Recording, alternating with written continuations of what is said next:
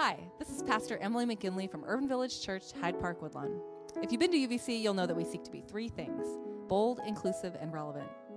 We know that there are countless folks across the country and out there in podcast land like yourself, seeking a message that will bring insight, hope, encouragement, and joy as we do this thing called faith.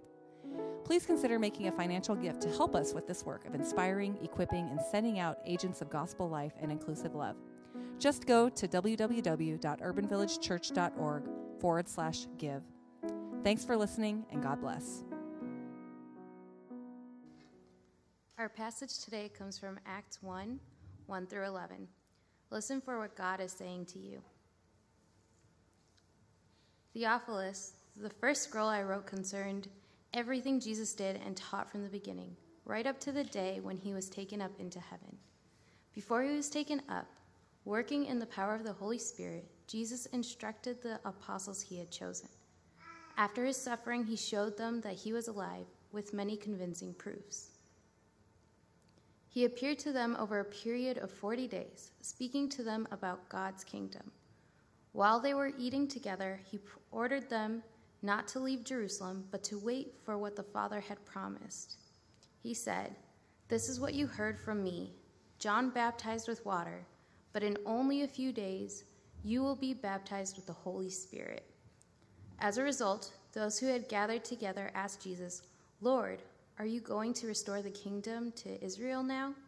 Jesus replied, It isn't for you to know the times or the seasons that the Father has set by his own authority. Rather, you will receive power when the Holy Spirit has come upon you, and you will be my witnesses in Jerusalem and all Judea and Samaria and to the end of the earth. After Jesus said these things, as they were watching, he was lifted up, and a cloud took him out of their sight. While he was going away, and as they were staring toward heaven, suddenly two men in white robes stood next to them. They said, Galileans, why are you standing there, or standing here? looking toward heaven. This Jesus, who was taken up from you into heaven, will come in the same way that you saw him go into heaven. May God add a blessing to the hearing and the living out of the scripture. Good morning again. I don't think I introduced myself. My name is Emily McGinley, and I have the great joy of serving um, as pastor here at Urban Village Church alongside many of the folks that uh, you have seen up front, um, and many people who you never really see up front, but who help us do what we do and be who we are with faithfulness and um, with uh, commitment. Let's uh, begin with a word of prayer. God, we thank you for the gift that it is to gather in a cool space on a warm day, um, to uh, not only escape the heat, but to come closer to your fire. We ask that your spirit would be present in this space, that you would clear away the clutter of our minds, the things that are troubling our hearts, that we might be able to hear more clearly what it is that you are trying to speak into us, things that you are trying to do within us. And may we receive those things with um, humility, with, with openness, and with a, a deep sense that we are not alone as we do this work. We pray this with gratitude and trust in the name of your Son, Jesus. Amen. So, this past month, we've had a lot of people in our community graduate from various programs, whether it was theological education, music, where's Rico right there? Um, medicine, we got uh, somewhere around here. I see Jasmine, so he's here somewhere. Um, or preschool, right? Uh, there have been lots of moments of completion, celebration, and, and sending that many folks here have experienced and participated in. And graduations are an important way for us to mark our turning points, to say, I have learned something important, and now it's time to move into the next. And that all seems well and good, except sometimes the next doesn't always turn out to be what we were expecting. In our passage this morning, we see just that. The author of Luke catches us up in a sort of multi part television series way previously on the Gospels, right? Before he was taken up, working in the power of the Holy Spirit, Jesus instructed the gospels, the apostles he had chosen. After his suffering, he showed them that he was alive with many convincing proofs. He appeared to them over a period of 40 days, speaking to them about God's kingdom. While they were eating together, he ordered them not to leave Jerusalem, but to wait for what the Father had promised. He said, This is what you heard from me. John baptized with water, but only in a few days you will be baptized with the Holy Spirit. And so the people are gathered.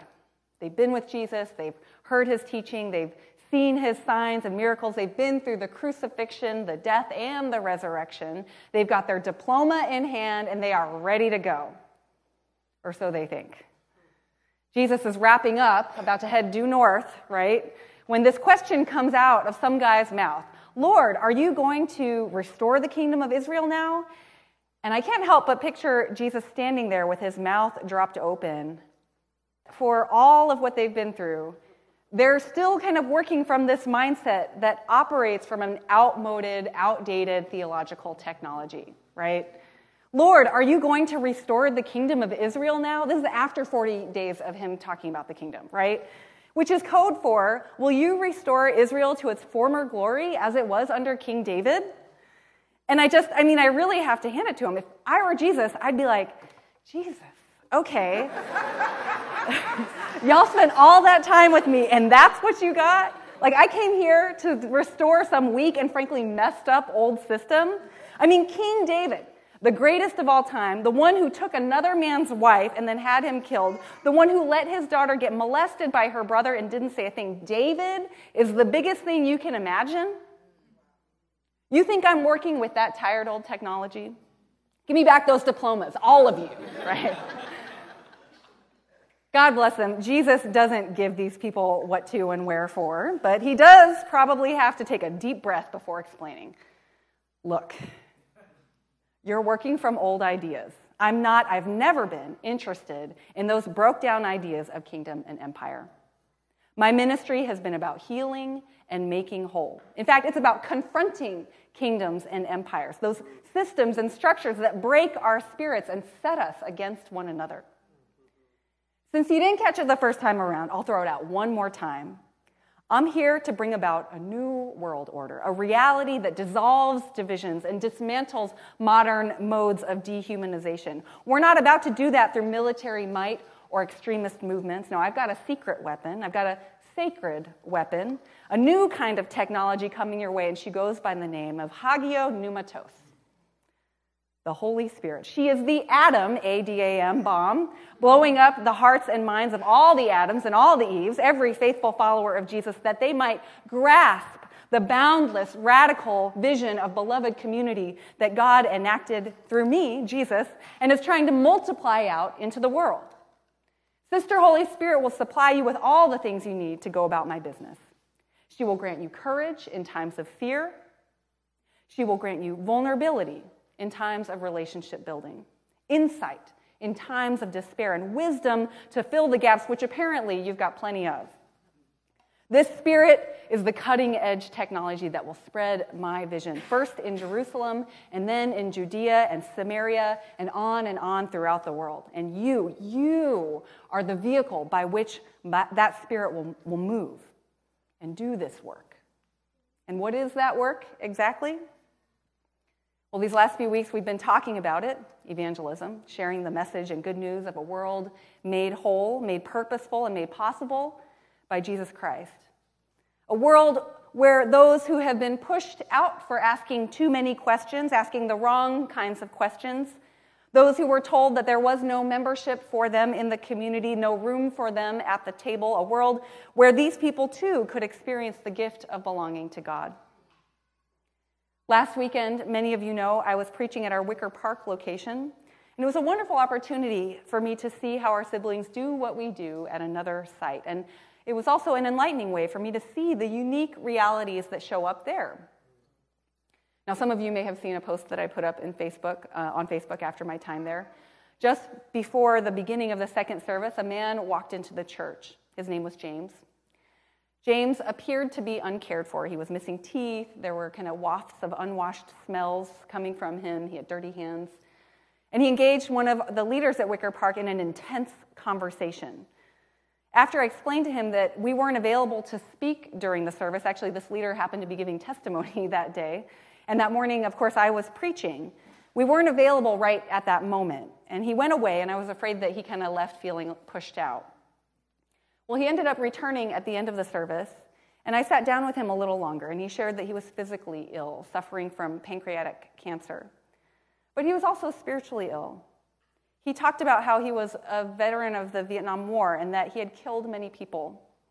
And on top of this, he was emotionally ill. He described being treated as garbage by police, and, and he said, We could call the police on him if, if we wanted to. And I said, I wasn't interested in doing that. He wanted money, $14 for a train, to, for a train fare to get him to a friend's house in Milwaukee. But after I gave it to him, he wasn't ready to leave. He insisted on being baptized. Listen, he said, I'm not going to live much longer. I know it. I don't believe in God, but I, but I want to get baptized. So I asked him, Well, what does baptism mean to you? And he said, I don't want to go to hell. Now, these are not the kinds of circumstances you train for in seminary exactly. so we talked a little more, and I said, Well, I can't baptize you because that means that you want to follow Jesus and you want to be part of the community of God's people. But I can anoint you. And so he agreed, and, and I got some water and I anointed his forehead with a cross. And I said, James, I anoint you in the name of the Father and of the Son and of the Holy Spirit. You belong to God. And the minute I said that, he let out a wail like I have never heard before. It was one of those sounds that comes from deep within, a, a guttural, soul deep sound. And he burst into tears, and the anguish on his face hit me with so much force. I was reminded of when Jesus freed the man who howled in caves from his inner demons.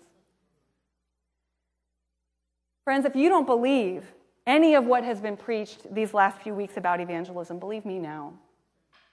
There are people in this world who are bound by their pain. They are trapped by their anguish, and they need to know that God's love is for them too. Now, they may not present like James, right? In fact, they may look like they have it all together. They may be the kind of person that many people even admire. But there, beneath the surface of their gloss and their shine, is a thirsty soul and a hungry heart, yearning to belong, a pain born from past decisions, a constant anxiety that their lives don't matter unless they produce something, unless they are perfect, unless they never let a weakness show. Perhaps they were abused by systems fed into war machines, people whose lives we abstractly celebrate after the fact during national holidays. Perhaps they've been malformed by structures that said there's only one way to be a good citizen, one way to embody your gender, one way to perform academically, one way to be a Christian, one way to listen to the national anthem. No matter who or where or how they have shown up in your life, there are people, there are people who need to know that God's love is real and that it's for them. No money down, no monthly payments, no other shoe to drop, no strings attached. There is someone like this in your life. There is. Who is this person? Think about it. Who is this person in your life? What do they need to hear about God's love? How are you going to invite them to experience it? Now, maybe it looks like inviting them to our next movie discussion or hanging out with us on Montrose Beach after the Pride Parade as we talk with folks and get to know their stories. Or maybe it's just a real conversation over a cup of coffee or a pint of beer. There's no one right way to share about God's love, and usually the most authentic way is the best way. But regardless of which way is best for you, we are all called to do it. All of us. None of us are off the hook.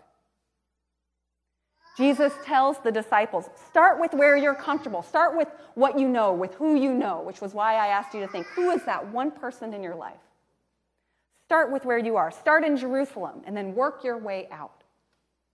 You don't need to be to go somewhere else to do it. Just begin right where you are. You don't have to be perfect, you just have to be authentic. You have to be real. Open yourself to doing God's work in the world with hands and feet for sure. But also with your message and your mouth. You can do this because you each person in this room, you have a story to tell. And you have access to God's cutting edge technology in order to tell it. You have the Holy Spirit who goes before you, advocates on your behalf, gives you the words you need, and makes a way where there just seems to be no way. God has a story to tell and a message to share through you.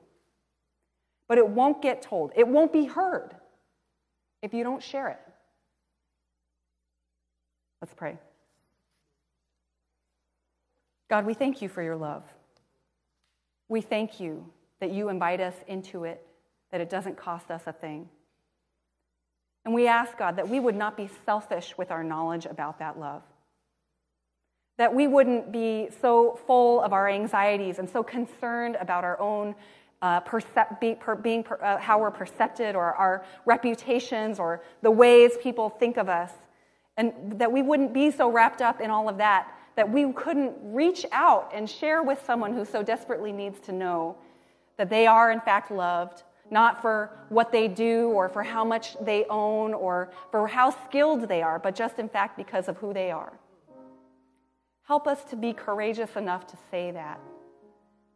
Give us the words, give us the moments to step into and speak those truths into people's lives. We pray for this world, God, where there are far more people who don't know that they are loved than those who do. Help us to be part of your agency of love by the power and technology of the Holy Spirit so that we could just reduce those numbers just a little bit more. We pray this in the name of your Son, Jesus. Amen.